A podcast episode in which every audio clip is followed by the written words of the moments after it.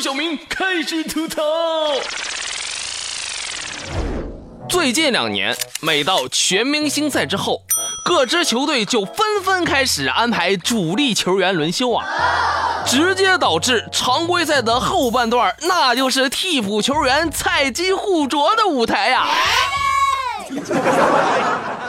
话说，最先使用轮休战术的就是马刺队的诸葛维奇老爷子。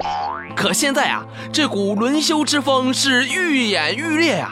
就像昨天马刺对战勇士，现场的观众朋友们买了一张几乎十多年来最贵的一张门票，看了一场精彩的 NBDL 级的比赛——麦基大战乔尔安东尼。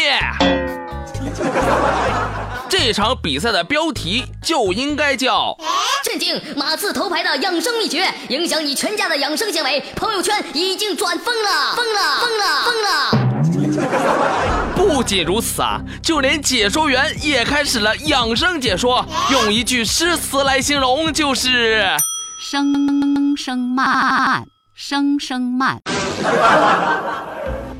当年火箭的功勋教练范甘迪表示。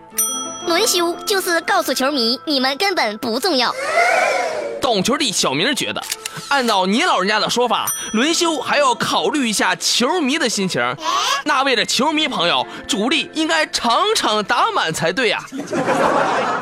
想当年东方小巨人姚明是怎么因伤退役的，别人不知道，您老人家还没有数吗？懂球帝小明就觉得，为了给大家奉献精彩的季后赛，球员轮休那也是无奈之举啊！不轮休就得减少比赛场次，减少比赛场次，球队收入就会减少。老板乐意吗？球队收入减少，球员工资就得下降。球员乐意吗？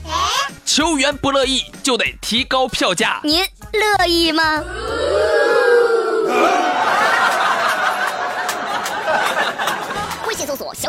时间，X X M T C T I M E，更多精彩喂饱你。